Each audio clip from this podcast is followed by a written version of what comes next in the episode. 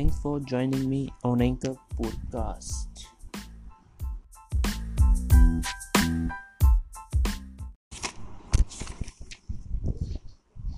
भगवत गीता एक बहुपठित आस्तिक विज्ञान है, जो गीता भाष्य में सार रूप में दिया हुआ है इसमें यह उल्लेख है, मनुष्य को चाहिए कि वह श्री कृष्ण के भक्त की सहायता से सर्वेक्ष करते हुए श्रीमद् भगवद गीता का अध्ययन करें और सर्व प्रेरित व्याख्याओं से बिना उसे समझने का प्रयास करे।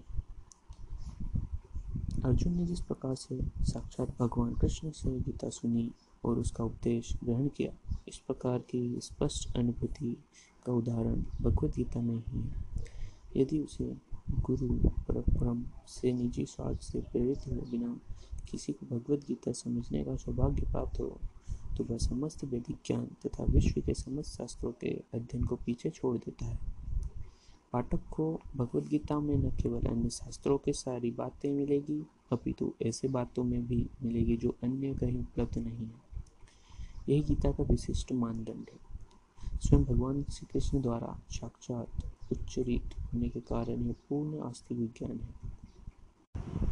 महाभारत में वर्ती धर्षराज तथा संजय की बातों इस महादर्शन के मूल सिद्धांत का कार्य करती है। माना जाता है कि इस दर्शन में प्रस्तुति कुरुक्षेत्र के युद्ध स्थल में हुई जो वैदिक युग के पवित्र तीर्थस्थल है, इसका प्रवचन भगवान द्वारा युद्ध स्थल में मानव जाति के पथ प्रदर्शन हेतु तब किया गया, जब वे इस लोक में स्वयं उपस्थित थे। धर्म क्षेत्र शब्द सार्थक है, क्योंकि कुरुक्षेत्र के युद्ध स्थल में अर्जुन के पक्ष में श्री भगवान स्वयं उपस्थित थे। कौरवों को पिता धृतराष्ट्र अपने पुत्रों की विजय की संभावना के विषय में अत्यधिक संदिग्ध थे। अतः इसी संदेह के कारण उन्हें अपने सचिव से पूछा, उन्होंने क्या किया? वह आस्था का ही उसने पुत्र तथा उसके छोटे भाई पांडु के पुत्र कुरुक्षेत्र की युद्धभूमि में निर्णात्मक संग्रह के लिए एकत्र हुए फिर भी उसकी जिज्ञासा सार्थक है। वह नहीं चाहता कि भाइयों में कोई समझौता हो। अतः वह युद्ध भूमि में अपने पुत्रों की नियति भाग्य भाभी में विषय में आश्रय तो होना चाह रहा है। चूँकि इस युद्ध को कुरुक्षेत्र में लड़ा जाना था, जिसका उल्लेख वेदों में स्वर्ग के निवासों के लिए भी तीर्थस्थल के रूप में हुआ है। अतः धतराज अत्यंत भयभीत था कि इस पवित्र स्थल का युद्ध के परिणाम पर न जाने कैसे प्रभाव पड़े। उसे भली बात ही ज्ञात था कि इसका प्रभाव अर्जुन तथा पांडवों के अन्य पुत्रों पर अत्यंत अनुकूल पड़ेगा, क्योंकि स्वभाव से वे सभी पुण्यात्मक थे। संजय श्री व्यास का शिष्य था। अतः उन्हीं कृपा से संजय धतराज के कच्छ में बैठे बैठे कुरुक्षेत्र के युद्ध स्थल का दर्शन कर सकता था। इसलिए धतराष्ट्र ने उन्हें युद्ध स्थल की स्थिति के विषय में पूछा था। पांडव तथा धतराज के पुत्र दोनों ही एक वंश में संबंधित थे, किंतु यहाँ पर धतराष्ट्र के वाक्य से उन्हें मनोभाव प्रकट होता है। उसने जानबूझकर अपने पुत्रों को कुरु कहा और पांडु के पुत्रों को वंश के उत्तराधि को विलीन कर दिया। इस तरह पांडु के पुत्रों, अर्थात अपने भतीजों के साथ धतराष्ट्र की विशिष्ट मन स्थिति समझी जा सकती है। जिस प्रकार धान के खेत में अवंचित पौधों को उखाड़ दिया जाता है, उसी प्रकार इस कथा के आरंभ से ही ऐसी आशा की जाती है कि जहाँ धर्म के पिता श्री कृष्ण उपस्थित हो, वह कुरुक्षेत्र रूपी खेत में दुर्योधन आदि धत्ताज के पुत्र रूपी अवंशिक पौधे को समूल नष्ट करके युधिष्ठिर आदि नित्यार्थ धर्म पुरुष की स्थापना की जाएगी। यहाँ धर्मक्षेत्र तथा कुरुक्षेत्र शब्दों की, उनकी अत्यधिक तथा वैदिक महत्ता को अवतरित यही सार्थक है। धृतराष्ट्र धृतराष्ट्र जन्म से अंधा था दुर्भाग्यवश वह आध्यात्मिक दृष्टि से भी वंचित था। वह यह भी जानता था कि उसके सामने उसके पुत्र भी धन के मामले में अंधे हैं और उसे विश्वास था कि पांडवों के साथ कभी भी समझौता नहीं कर पाएँगे, क्योंकि पाँच पांडव जन्म से ही पवित्र थे। फिर भी उसे तीर्थस्थल के प्रभाव के विषय में संदेह था। इसलिए संजय युद्धभूमि की स्थिति के विषय में उसके प्रश्न के मंतव्य को समझ गया। अतः मैं नराज राजा को प्रोत्साहित करना चाह रहा था। उसे उस विश्वास राय और उसके पुत्र पवित्र स्थान के प्रभाव में आकर किसी प्रकार का समझौता नहीं करना चाहते थे। उसने राजा को बताया कि उसका पुत्र दुर्योधन पांडवों की सेना को देखकर तुरंत अपने सेनापति द्रोणाचार्य को वास्तविक स्थिति से अवगत कराता है। यद्यपि दुर्योधन को राजा कहकर संबोधित किया गया तो भी स्थिति की गंभीरता के कारण उसे सेनापति के पास जाना पड़ा। अत्यंत दुर्धन राजनीतिक बनने के लिए सर्वथा उपयुक्त था। किंतु जब उसने पांडवों की व्यवचार रचना देखी तो उसका यह कूटनीति व्यवहार, उसे भय को छिपा न पाया। परम राजनीति, दुर्योधन, महान ब्राह्मण, सेनापति द्रोणाचार्य के दोषों को इंगित करना चाहता था। अर्जुन की पत्नी द्रौपदी के पिता, राजा द्रुपद के साथ द्रोणाचार्य का कुछ राजनीतिक झगड़ा था। इस झगड़े के फलस्वरूप द्रुपद ने एक महान यज्ञ संपन्न किया। जिससे उसे एक पुत्र प्राप्त होना था, जिससे वरदान को द्रोणाचार्य का वध कर सके। द्रोणाचार्य इसे भली भांति जानते थे, किंतु जब द्रुपद का पुत्र दशदुन युद्ध शिक्षा के लिए उसको सौंपा गया तो द्रोणाचार्य को उसे अपने सारे सैन्य रहस्य प्रदान करे। जब दशरथुन कुरुक्षेत्र की युद्ध में पांडवों को पक्ष ले रहा था और उसे द्रोणाचार्य से जो कला सीखी थी, उसी के आधार पर उसने यह व्यू रचना की थी। दुर्योधन ने द्रोणाचार्य की इस दुर्लभता की ओर इंगित किया। इससे यह युद्ध में सजग रहे और समझौता न करे। इसके द्वारा यह द्रोणाचार्य को यह भी बताया चाह रहा था कि वह अपने प्रिय शिष्य पांडवों के प्रति युद्ध में उदारता न दिखा बैठे। विशेष रूप से अर्जुन उसका अत्यंत प्रिय एवं तेजस्वी शिष्य था। दुर्योधन ने यह भी चेतना दिया थी कि युद्ध में इस प्रकार की उदारता से हार हो सकती है। यद्यपि युद्ध काल में द्रोणाचार्य की महान शक्ति के समझ दशधूम महत्वपूर्ण बाधक नहीं था। किंतु ऐसे अनेक योद्धा थे जिससे भय था। दुर्योधन इस विजय पथ पर अत्यंत बाधक बात था, क्योंकि इनसे प्रत्येक योद्धा भीम तथा अर्जुन के सामने दुर्जन था। उसे भीम तथा अर्जुन के बल का ज्ञान था, इसलिए वह अन्यों की तुलना इन दोनों से करता था। इसी प्रकार दुर्योधन उन आदित्य युद्ध वीरों को ले करता है जो सदैव विजय होते रहे। विकर्ण दुर्योधन का भाई है। अश्वत्थामा द्रोणाचार्य का पुत्र है और सोमदय तथा भूरिश्रमा भाइयों के राज्य का पुत्र है। कर्ण अर्जुन का आधा भाई है क्योंकि वह कुंती के घर से राजा पांडु के साथ विवाह होने के पूर्व उत्पन्न हुआ था। कृपाचार्य की जुड़वा बहन द्रोणाचार्य की भाई थी। जहाँ तक अन्यों का यथ प्रजय था पतंग तथा शल्य का समाधान है, वे सब दुर्योधन के लिए प्राणों की आहुति देने के लिए तैयार रहते थे। दूसरे शब्दों में यह पूर्वनिश्चय है कि वे अपने पाप दुर्योधन के दल में सम्मिलित होने का कारण कुरुक्षेत्र के युद्ध में मारे जाएँगे। निस्संदेह अपने मित्रों की संयुक्त शक्ति के कारण दुर्योधन अपनी विजय के प्रति आश्वत था। यहाँ पर दुर्योधन से तुलनात्मक शक्ति का अनुमान प्रस्तुत किया। वह सोचता है कि अत्यंत अनुभवी सेनानी भीष्म पितामह के द्वारा विशेष रूप से संरक्षित होना के कारण उनके समस्त सेनाओं की शक्ति अपरिमीय है। दूसरी ओर पांडु की सेनाएँ सीमित है, क्योंकि उनकी सुरक्षा का एक कम अनुभवी नायक भीम द्वारा की जा रही है, जो भीष्म की तुलना में नगण्य है। दुर्योधन सदैव भीम से ईर्षा करता था, क्योंकि वह जानता था कि यदि उसकी मृत्यु कभी हुई, भी तो वह भीम के द्वारा ही होगी। किंतु साथ ही उसे दृढ़ विश्वास था कि भीष्म की स्थिति उसमें विजय निश्चित है, क्योंकि भीष्म की अधिक उत्कृष्ट सेनापति हैं। यह युद्ध में विजय होगा, यह उसका दृढ़ निश्चय था। भीष्म पितामह के शौर्य की प्रशंसा करने के बाद दुर्योधन ने सोचा कि कहीं अन्य योद्धा यह न समझ ले कि उन्हें कम महत्व दिया जा रहा है। अतः दुर्योधन ने अपने सहज कूटनीति ढंग से स्थिति संभालने के उद्देश्य से उपयुक्त शब्द कहे। उसने बलपूर्वक कहा कि भीष्म पिता निसंदेह महानता योद्धा हैं किंतु प्रवृत्त हो चुके हैं। अतः प्रत्येक सैनिक को चाहिए कि चारों ओर से उनकी सुरक्षा का विशेष ध्यान रखें। हो सकता है कि वे किसी एक दिशा में युद्ध करने में लग जाएँ और शत्रु इस व्यवस्था का लाभ उठा ले। अतः आवश्यक है कि अन्य योद्धा मोर्चे पर अपनी अपनी स्थिति पर अड़ी गए और शत्रु को व्यू न तोड़ने दे। दुर्योधन को पूर्ण विश्वास था कि कुरु कुरुकुओं के विजय भीष्म की उपस्थिति पर निर्भर है। उसे युद्ध में भीष्म देव का तथा द्रोणाचार्य के पूर्ण सहयोग की आशा थी, क्योंकि वह अच्छी तरह जानता था कि इन दोनों ने उस समय एक भी शब्द नहीं कहा था। जब अर्जुन की पत्नी द्रौपदी को असहाय अवस्था में भरी सभा में नग्न किया जा रहा था और जब उसने न्याय की भीख मांगी थी, यह जानते हुए भी इन दोनों सेनापतियों के मन में पांडवों के लिए स्नेह था। दुर्योधन को आशा थी कि वह स्नेह को उसी तरह त्याग दे जिस तरह उन्होंने धर्म क्रीड़ा के अवसर पर किया था। कुरुवंश के वैद्यों, पितामह, अपने पुत्र, दुर्योधन का मानव जाना गए और उसके पति। अपनी स्वाभाविक आवाज़ उन्होंने उसे प्रसन्न करने के लिए अत्यंत उच्च स्वर से अपना शंख बजाया, जो उनकी सिंह के समान स्थिति के अनुरूप था।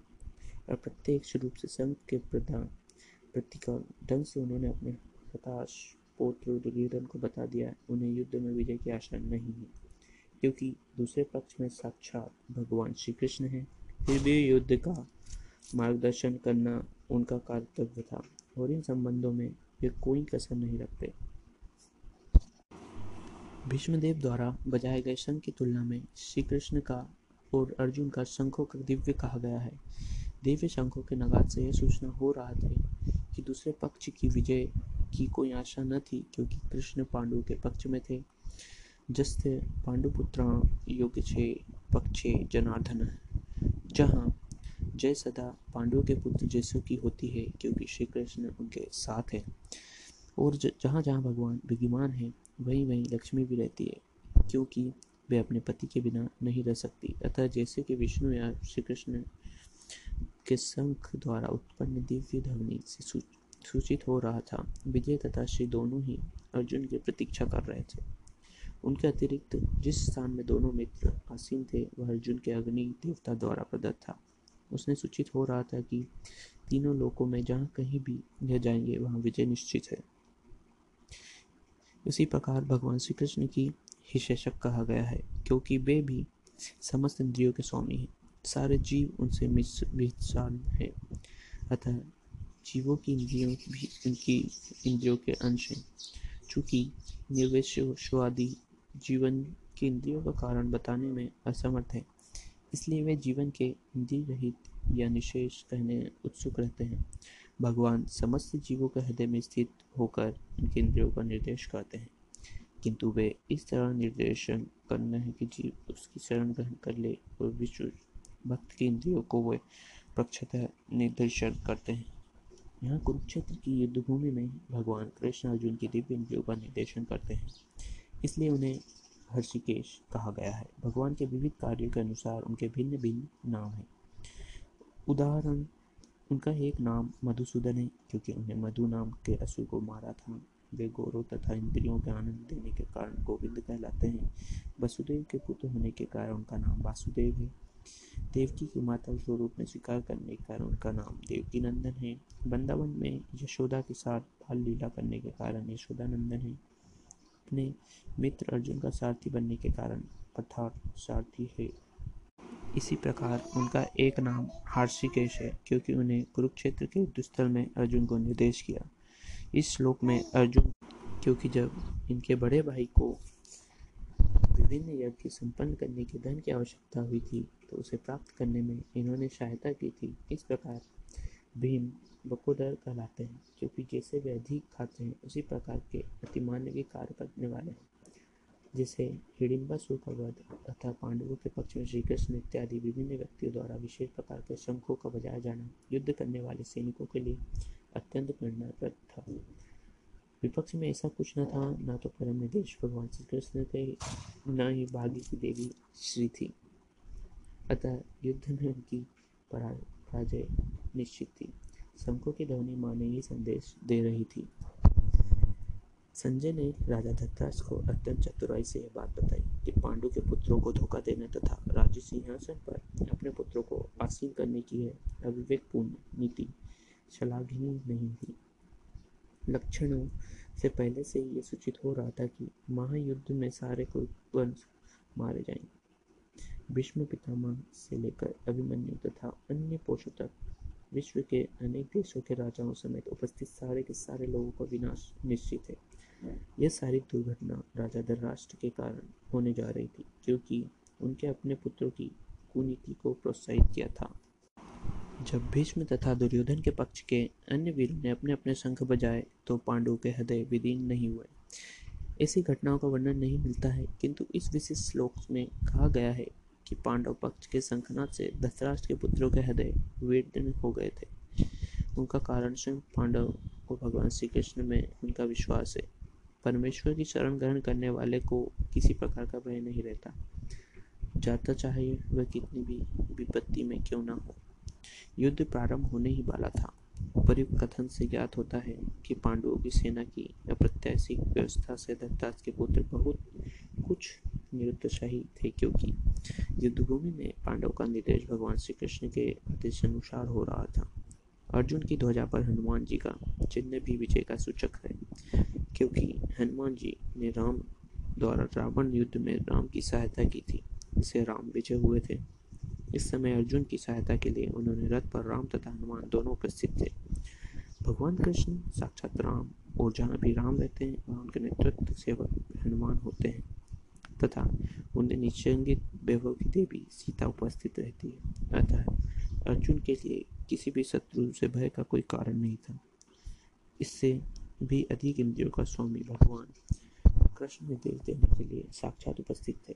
इस प्रकार अर्जुन को युद्ध करने के मामले में सारा सब सप्रभात प्राप्त था। ऐसी स्थिति में जिन्हें व्यवस्था भगवान ने अपने साक्षात भक्त के लिए की थी निश्चित विजय के लक्ष्य स्पष्ट थे।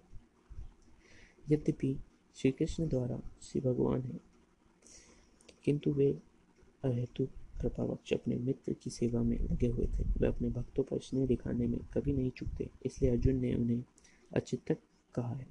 साथ रूप में उन्हें अर्जुन की आज्ञा का पालन करना था और उन्होंने अपने सोच संकोच नहीं किया। अतः उनके अच्युत कहकर संबोधित किया गया है। यद्यपि उन्होंने अपने भक्त का साथी पद स्वीकार किया था, किंतु इससे उनकी परम स्थिति अशुणन बनी रही। प्रत्येक परिस्थितियों में वे इंद्रियों के स्वामी श्री भगवान ऋषिकेश थे। भगवान द्वारा अपने सेवक का संबंध अत्यंत मधुर तथा दिव्य होता है। सेवक स्वामी और कर सेवक स्वामी की सेवा करने के लिए सदैव उद्यत रहते हैं। और भगवान भी भक्ति की कुछ ना कुछ सेवा करने की कोशिश में रहते हैं। इसी प्रकार सेवक स्वामी की सेवा करते हैं। वे इसमें विशेष आनंद का अनुभव करते हैं कि वे स्वयं आज्ञाता न बने अपितु उनके युद्ध भक्त उन्हें आज्ञा दें। चूँकि वे स्वामी हैं अतः सभी लोग उनके आज्ञा पालन है, उनके ऊपर उनके आज्ञा देने वाला कोई नहीं है। किंतु जब वे देखते हैं कि इतना शुद्ध भक्त आज्ञा दे रहा है तो उन्हें दिव्य आनंद मिलता है। यद्यपि वे समस्त परिस्थितियों में अच्युत रहते वाले हैं। भगवान का युद्ध भक्त होने के कारण अर्जुन को अपने बंद बंधुओं को युद्ध करने की तनिक भी इच्छा न थी। किंतु दुर्योधन द्वारा शांतिपूर्वक समझौता न करने की हर धर्मिता पर उतारू होने के कारण उन्हें युद्ध भूमि में आना पड़ा। अतः, अब यह मानने के लिए अत्यंत उत्सुक था कि युद्ध भूमि में कौन कौन से अग्रणी व्यक्ति उपस्थित हैं। यद्यपि युद्ध भूमि में शांति प्रयासों का कोई प्रश्न नहीं उठता तो भी वह उनके फिर से देखना चाहता रहा। और यह देखना चाह रहा था कि इस युद्ध पर किस हद तक तुले हुए हैं। यह सर्वद्विद था कि दुर्योधन अपने पिता दत्ताज की साठगांठ से पापपूर्ण योजना बनाकर पांडवों के राज्य को हड़पना चाहता था। अतः जिन समस्त लोगों ने दुर्योधन का पक्ष ग्रहण किया था, वे उसी के समान रहे होंगे। अर्जुन युद्ध प्रारंभ होने के पूर्व यह तो जान ही लेना चाहता था कि कौन कौन से लोग आए हुए हैं, किंतु उनके समक्ष समझौते का प्रस्ताव रखने की कोई योजना नहीं थी। यह भी तथ्य था कि वह उनकी शक्ति का, जिसे उसे सामान करता था, अनुमान लगाने की दृष्टि से उन्हें देखना चाह रहा था। यद्यपि उसे अपनी विजय का विश्वास था, क्योंकि कृष्ण उसके बगल में विराजमान थे। इस श्लोक में अर्जुन को गुड़ाकेश कहा गया है। गुड़ाकेश का अर्थ है, नींद, जो नींद को जीत लेता है, वह गुड़ाकेश होता है। नींद का अर्थ अज्ञान भी है। अतः अर्जुन ने कृष्ण की मित्रता के कारण नींद तथा ज्ञान दोनों पर विजय प्राप्त की थी। कृष्ण के भक्त के रूप में वह कृष्ण को क्षण भर भी नहीं भूल पाया था, क्योंकि भक्त का स्वभाव ही ऐसा होता है। यहाँ तक कि चलते तथा सोते हुए भी कृष्ण के नाम, रूप, गुणों तथा लीलाओं के मित्र से भक्त कभी मुक्त नहीं रह सकता। अतः कृष्ण का भक्त उनकी निरंतर चिंता करते हुए नींद तथा ज्ञान दोनों की जीत सकता है। इसी के कृष्ण भारतम या समाधि कहते हैं। प्रत्येक जीवन के इंद्रियों तथा मन के अन्य अर्थात ऋषिकेश के रूप में कृष्ण अर्जुन के मानते की समझ गए कि वह क्यों सेनाओं में मध्य में रथ को खड़ा करना चाहते थे। अतः उन्होंने वैसा ही किया और फिर वे इस प्रकार बोले, समस्त जीवों के परात्मा स्वरूप भगवान कृष्ण यह जानते हैं कि अर्जुन के मन में क्या बीत रहा है। इस प्रश्न में ऋषिकेश शब्द का प्रयोग सूचित करता है कि वे सब कुछ जानते हैं। इसी प्रकार पाठ शब्द अर्थात प्रथा का कुंती के भी अर्जुन के लिए उपयुक्त होने के कारण महत्वपूर्ण है। मित्र के रूप में वे अर्जुन को बताना देना चाहते हैं कि चूँकि अर्जुन उनके पुत्र वासुदेव की बहन प्रथा तथा पुत्र था, इसलिए उन्होंने अर्जुन का सारथी बनना स्वीकार किया था। किंतु जब उन्होंने अर्जुन के गुरुओं को देखा, कहा, क्या अभिवेद है? क्या अर्जुन कहीं पर रुक कर युद्ध करना नहीं चाहता था? कृष्ण को अपनी बुआ प्रथा के पुत्र में कभी भी ऐसा आशा न थी कि प्रकार के कृष्ण ने अपने मित्र की मान स्थिति की पूर्व सूचना परिवंश दी है। अर्जुन युद्धभूमि में अपने सभी संबंधियों को देख सका। वह अपने पिता के समकालीन भरीश्रवा जैसे व्यक्तियों, भीष्म तथा सोमदत्त जैसे पितामहों, द्रोणाचार्य तथा कृपाचार्य जैसे गुरुओं, शल्य तथा शकुनि जैसे मामाओं, दुर्योधन जैसे भाइयों, लक्ष्मण जैसे पुत्रों अश्वत्थामा जैसे मित्रों एवं कर्तवन जैसे शुभ चिंतकों को देख सका। वह उन सेनाओं को भी देख सक, जिसमें उसे उनके प्रति मित्र और मित्रता का भाव रखने वाले थे। यथार्थ भक्ति से युक्त मनुष्य में वे सारे सद्गुण रहते हैं, जो सत्पुरुषों या देवताओं में पाए जाते हैं, जबकि अभक्त अपनी शिक्षा तथा संस्कृति के द्वारा भौतिक योग्यताओं में चाहे कितना भी उन्नत क्यों ना हो, इन ईश्वरीय गुणों से विहीन होता है। अतः स्वजनों, मित्रों तथा संबंधियों को युद्ध भूमि में देखते ही अर्जुन उन सबके लिए करुणा से अभिभूत हो गया। उन्होंने परस्पर युद्ध करने का निश्चय किया था। जहाँ तक उनके अपने सैनिकों का संबंध था, वह उनके प्रति प्रारंभ से दयालु था। किंतु विपक्षी दल के सैनिकों की आसन मृत्यु को देखने वह उन सभी दया का अनुभव कर रहा था और जब वह इस प्रकार सोच रहा था तो उसके अंगों में कंपन होने लगा और मुँह सूख गया। उन सबको युद्ध भूमि में देखकर उसे आश्चर्य भी हुआ। प्राय सारे कुटुंब अर्जुन के सगे संबंधी उसे युद्ध करने आए थे। यद्यपि इसका उल्लेख नहीं है, किंतु तो भी सहज अनुमान लगाया जा सकता है कि न केवल उसके अंग काँप रहे हैं और मुँह सूख रहा है, अपितु वह दहवश रुदन भी कर रहा था। अर्जुन ने यह, ऐसे लक्षण किसी दुर्लभता के कारण नहीं, अपितु हृदय की कोमलता के कारण थे, जो भगवान के शुद्ध भक्त का लक्षण है। अतः कहा गया है, यशायास्ति भक्ति भय किंच। सर्वगुणे स्त्रत समास्ते सुर। हराभ्यस्य कुतो महदना मनोरथनासित धावतो वही। जो भगवान के प्रति अवचित भक्त रखता है, उसमें देवताओं के सद्गुण पाए जाते हैं। किंतु जो भगवत भक्त नहीं है, उसके पास भौतिक योग्यताओं की रहते हैं कि जिनका कोई मूल्य नहीं होता। इसके कारण यह भी मानवीय धरातल पर मंडरा रहा था और ज्वलंत माया के द्वार अवश्य आत्कष्ट हैं। शरीर में दो प्रकार का कंपन होता है और रोंगटे भी दो प्रकार से खड़े होते हैं। ऐसा या तो आध्यात्मिक परमानंद के समय या भौतिक परिस्थितियों के अध्ययन भय उत्पन्न होने पर होता है। दिव्य साक्षात्कार में कोई भय नहीं होता। इस अवस्था में अर्जुन ने के जो लक्षण है, वे भौतिक भय अर्थात जीवन की हानि के कारण हैं अन्य लक्षणों से भी यह स्पष्ट है। वह इतना अधीर हो रहा था कि विख्यात धनुष गांडी उसके हाथों से सरक रहा था और उसकी त्वचा में जलन उत्पन्न हो रही थी। ये सब लक्षण देहात्म बुद्धि से जन्य है। अपने अधेरी के कारण अर्जुन युद्ध भूमि में खड़ा रहने में असमर्थ था। वह अपने मन की इस दुर्लभता के कारण उसे आत्मस्मृति हो रही थी। भौतिक वस्तुओं के प्रति अत्यधिक आस्तिक के कारण मनुष्य ऐसी मोहम स्थिति में पड़ जाता है। भय दियाभिनिवेश स्वयं ऐसा भय तथा मानसिक असंतुलन उन व्यक्तियों में उत्पन्न होता है जो भौतिक परिस्थितियों से ग्रस्त होते हैं।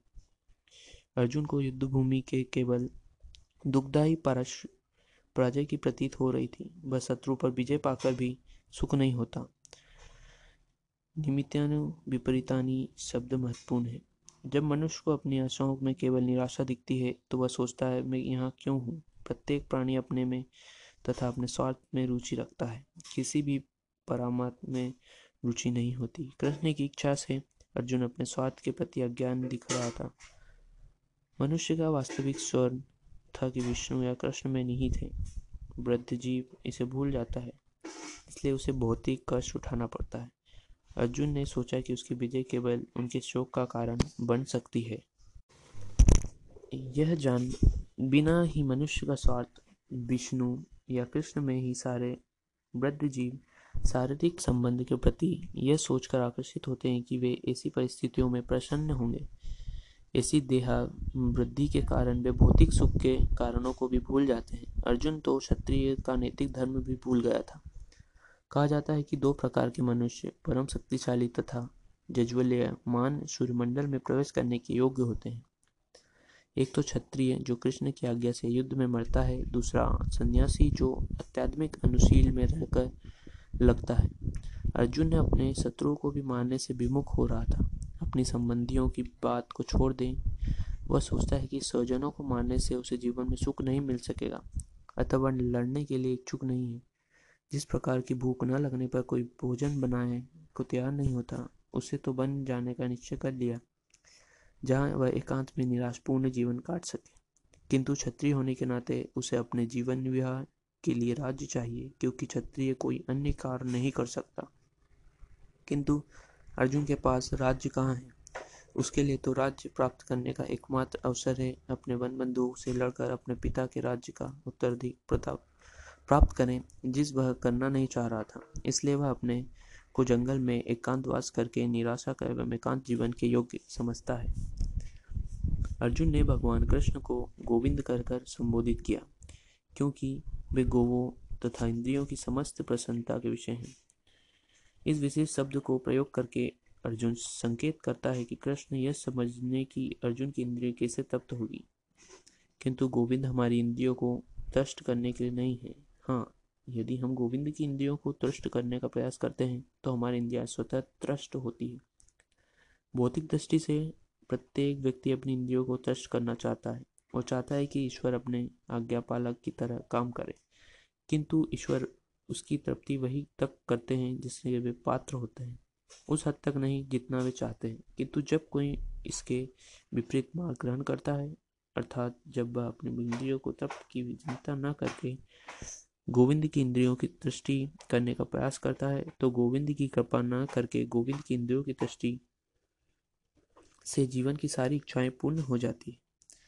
यहाँ पर जाति तथा कुटुंबियों के प्रति अर्जुन का प्रगाढ़ स्नेह आशंकित रूप से इन सब के प्रति उसकी स्वाभाविक करुण कारण है।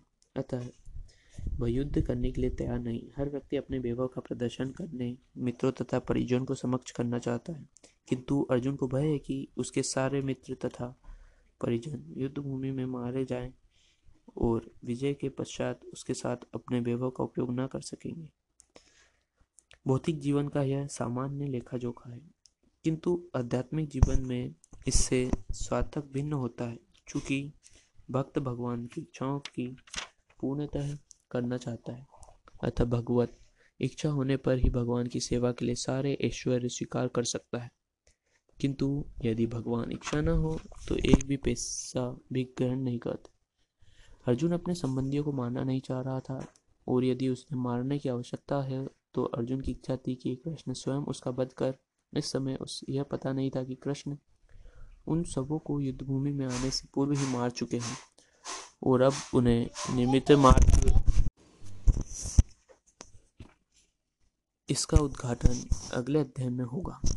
भगवान का असली भक्त होने के कारण अर्जुन अपने अत्याचारी बंधु बंधुओं के प्रति प्रतिशोध नहीं लेना चाहता था। किंतु यह तो भगवान की योजना थी कि सबका वध हो। भगवत दस्तों से प्रतिशोध नहीं लेना चाहते, किंतु भगवान दृष्टि द्वारा भक्त के उत्पीड़ित होने का सहन नहीं कर पाते।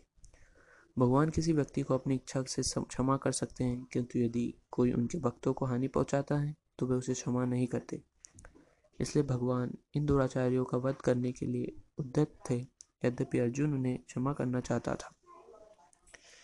वेदिक अनु आदेश अनुसार अताई छह प्रकार के होते हैं। विष देने वाला, घर में आग लगाने वाला, घातक हथियार से आक्रमण करने वाला, धन लूटने वाला, दूसरों की भूमि हड़पने वाला तथा पराई स्त्री पर अपहरण करने वाला।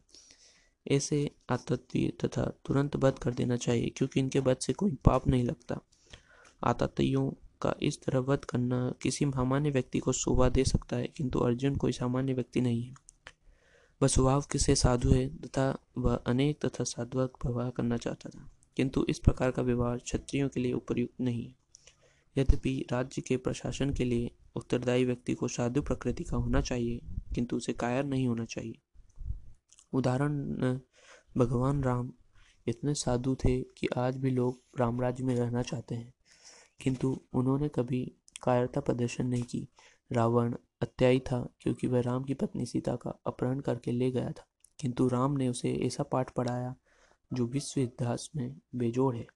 अर्जुन के प्रश्न में विशिष्ट प्रकार के अत्यायियों से भेंट होती है। ये है उनके निजी पितामह, आचार्य, मित्र, पुत्र पुत्र इत्यादि। इसलिए अर्जुन ने विचार किया कि उनके प्रति वह सामान्य अत्यायी जैसा कटु व्यवहार न करें।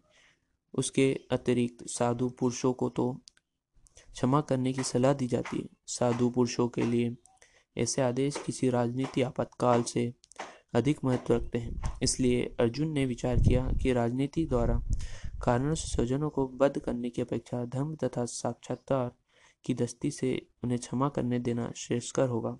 अतः क्षणिक शारीरिक सुख के लिए इस तरह बद करना लाभप्रद नहीं होता। अन्यथा, जब सारा राज्य तथा उसके प्राप्त सुख स्थायी नहीं है तो फिर अपने स्वजनों को मारकर वह अपने ही राज्य तथा साक्षात मुक्ति को संकट में क्यों डाले? अर्जुन द्वारा कृष्ण को माधव तथा लक्ष्मीपति के रूप में संबोधित करने की सार्थक है। वह लक्ष्मीपति कृष्ण को यह बताना चाह रहा था कि उसे ऐसा काम करने के लिए प्रेरित न करें जिससे अनिष्ट हो, किंतु कृष्ण कभी भी किसी का अनिष्ट नहीं चाहते। भक्तों का तो कदापि नहीं। क्षत्रिय से आशा नहीं की जाती कि वह अपने विपक्ष दल द्वारा युद्ध करने या जुआ खेलने का आमंत्रण दिए जाने पर मना करे। ऐसी अनिवार्यता में अर्जुन लड़ने से नाकार नहीं सकता, क्योंकि उसे दुर्योधन के दल से लड़कारा था। इस प्रश्न में अर्जुन ने विचार किया कि हो सकता है कि दूसरा पक्ष इस लड़का के परिणामों के प्रति अनभिज्ञ हो। किंतु अर्जुन को तो दुष्परिणाम दिखाई पड़ रहा है, अतः वह इस ललकार को स्वीकार नहीं कर सकता। यद्यपि परिणाम अच्छा हो तो कर्तव्य वस्तुतः पालनीय है। किंतु यदि परिश्रम विपरीत हो तो अपने उनके बाध्य नहीं होता। इन पक्ष विवाक्षों पर विचार करके अर्जुन ने युद्ध न करने का निश्चय किया। वर्णाश्रम व्यवस्था में धार्मिक परंपराओं के अनेक नियम हैं, जिनकी सक्षमता से परिवार के सदस्य ठीक से उन्नीत करने के आधारित मूल्य की उपस्थिति कर सकते हैं। परिवार में जन्म से लेकर मृत्यु तक के सारे संस्कारों के लिए वयोवृद्ध लोग उत्तरदायी होते हैं, किंतु इन वयोवृद्धि की मृत्यु के पश्चात संस्कार संबंधित परिवाही परंपराएँ रुक जाती हैं और परिवार के जो तरुण सदस्य बचे रहते हैं, वे अर्धमय व्यसनों में प्रवृत्त होने के मुक्ति लाभ से वंचित रह जाते हैं। अतः किसी भी प्रकार कारणवश परिवार के व्यवधियों का वध नहीं होना चाहिए। जीवन में शांति, सुख तथा अध्यात्म उन्नति का मुख्य सिद्धांत मानव समाज में अच्छी संतान का होना वर्णश्रम धर्म के नियम इस प्रकार बनाए गए हैं कि राज्य तथा जाति के आधारित उन्नीत के लिए समाज से अच्छी संतान उत्पन्न हो। इसे सनातन समाज में स्थित के स्थिति, स्त्री के सत्यत्व और उनकी निष्ठा पर निर्भर करती है। जिस प्रकार बालक सरलता से कुमारगमी बन जाता है, उसी प्रकार स्त्रियाँ भी पतनोन्मुखी होती है। अतः बालक तथा स्त्रियाँ दोनों को ही समाज के गद्य का संरक्षण आवश्यक है। स्त्रियाँ विभिन्न धार्मिक प्रथाओं से संलग्न रहने पर विवाचारी नहीं होती। चाणक्य पंडित के अनुसार सामान्यतः स्थितियाँ अधिक बुद्धिमान नहीं होता, अतः वे विश्वनीय नहीं है। इसलिए उन्हें विविध कुल परंपराओं में व्यस्त रहना चाहिए और इस तरह उनके सतिक तथा अनुरत से ऐसी संतान जमेगी जो वर्णश्रम धर्म में भाग लेने के योग्य होती है। ऐसे वर्णश्रम धर्म के विनाश से स्वाभाविक है कि स्त्रियाँ स्वतंत्र पूर्वक पुरुषों से मिल सकेगी और व्यवहाचार और प्रश्न मिलेगा, जिससे अवंचित संतान उत्पन्न होगी। निठल्ले लोग भी समाज में व्यवचार को प्रेरित करते हैं। इस तरह अवंचित बच्चे की बाढ़ आ जाती है, जिससे मानव जाति पर युद्ध महामारी का संकट छा जाता है। शकाम धर्म के विविधाओं के अनुसार कुल के पितरों को समय समय पर जल तथा पिंडदान दिया जाना चाहिए। यह दान विष्णु पूजा द्वारा दिया जाता है, क्योंकि विष्णु और को अर्पित भोजन के उचित भाग प्रसाद के खाने के सारे पाप कर्मों के उदारित हो जाते हैं। कभी कभी पितृगण विविध प्रकार के पाप कर्मों से ग्रस्त हो जाते हैं और कभी कभी उनमें से कुछ तो स्थूल शरीर प्राप्त न हो सका। कारण उन्हें पितों के रूप में कभी सुमक्त शरीर द्वार धारण करने के लिए बाध्य होना पड़ता है। अतः जब वंशजों द्वारा पितरों को बचा प्रसाद अर्पित किया जाता है तो उनका प्रेय योगिन या अन्य प्रकार के दुख में जीवन से उद्धार होता है। पितरों को इस तरह की साक्षात पहुँचाया कुल परंपरा है। जो लोग भक्ति का जीवन यापन करते हैं, उन्हें यह अनुष्ठान करने होंगे। केवल भक्ति करने से मनुष्य सैकड़ों द्वार, हज़ारों पितरों से ऐसे संकट से उबर सकता है। भगवत गीता में कहा गया है, देवर्षि भुवात्नाणं पिताणम न किङ्करो नायमृति च राजन सर्वात्म यह शरणम शरणम गतो मुकुंद परिश्रम कतम जो पुरुष अपने समस्त कर्तव्यों को त्याग कर, मुक्ति के दाता मुकुंद के चरण कमलों की शरण ग्रहण करता है, उस पथ पर गंभीरता पूर्वक चलता है। वह देवताओं, मुनियों, सामान्य जीव, स्वजनों, मनुष्य या पितरों के प्रति अपने कर्तव्य या ऋण से मुक्त हो जाता है। शिव भगवान की सेवा करने से ऐसे दायित्व अपने आप पूरे हो जाते हैं। सनातन धर्म या वर्णाश्रम धर्म द्वारा निर्धारित मानव समाज के चारों वर्णों के लिए सामुदायिक योजना तथा पारिवारिक कल्याण कार्य इसलिए नियोजित है कि मनुष्य चरम मोक्ष प्राप्त कर सके। अतः समाज अनुत्तदायी नायकों द्वारा स्नातक धर्म परंपरा के विखंड से उन समाज में व्यवस्था फैलाती है। फलस्वरूप लोग जीवन के उद्देश्य विष्णु को भूल जाते हैं, ऐसे नायक अंधे कहलाते हैं। और जो लोग इसका अनुगमन करते हैं, वे निश्चित ही कुव्यवसाओं की ओर अग्रस्त होते हैं। अर्जुन अपने तर्कों को अपने निजी अनुभव पर न आधारित करते अनुच्छयों को जो सुना रखा है, उस पर आधारित करता है। वास्तविक वास्तविक ज्ञान प्राप्त करने की यह विधि है। जिस व्यक्ति ने पहले से ज्ञान प्राप्त कर रखा है उस व्यक्ति का सहायता के बिना कोई भी वास्तविक ज्ञान तक नहीं पहुँच सकता। वर्णाश्रम धर्म की एक वृत्ति के अनुसार मृत्यु के पूर्ण मनुष्य को पाप कर्मों के लिए प्रायत्व करना होता है। जो पाप पापमा उन्हें इस विधि वृद्धि का अवश्य उपयोग करना चाहिए। ऐसे किए जाने वाले मनुष्य निश्चित रूप से नरक भेजे जाएँ, जहाँ उन्हें अपने पाप कर्मों के लिए कष्टमय जीवन बिताना होगा। क्षत्रियों के युद्ध नियमों के अनुसार ऐसी प्रथा है कि निहत्ते तथा विमुख शत्रु पर आक्रमण न किया जाए। किंतु अर्जुन ने निश्चय किया कि शत्रु भले ही इस विषम अवस्था में उस पर आक्रमण कर दे, किंतु वह युद्ध नहीं करेगा। उसे इस पर विचार नहीं किया कि दूसरा दल युद्ध के लिए कितना आतुर है।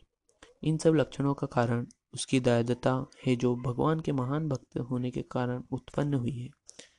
अपने शत्रु की स्थिति का अवलोकन करते समय अर्जुन पर अर्जुन रथ पर खड़ा हो गया, किंतु वह शोक से इतना संतवत हो उठा कि अपना धनुष बाण एक और रथ के आसान पर पुनः बैठ गया। ऐसा दयालु तथा कोमल हृदय व्यक्ति जो भगवान श्री कृष्ण सेवा में रत हो, आत्मज्ञान प्राप्त करने के योग्य है। इस प्रकार श्रीमद भगवद गीता प्रथम अध्याय कुरुक्षेत्र के युद्ध स्थल में सनानिक्षण का भगवित तात्पर्य पूर्ण हुआ। अध्याय एक पूर्ण हुआ।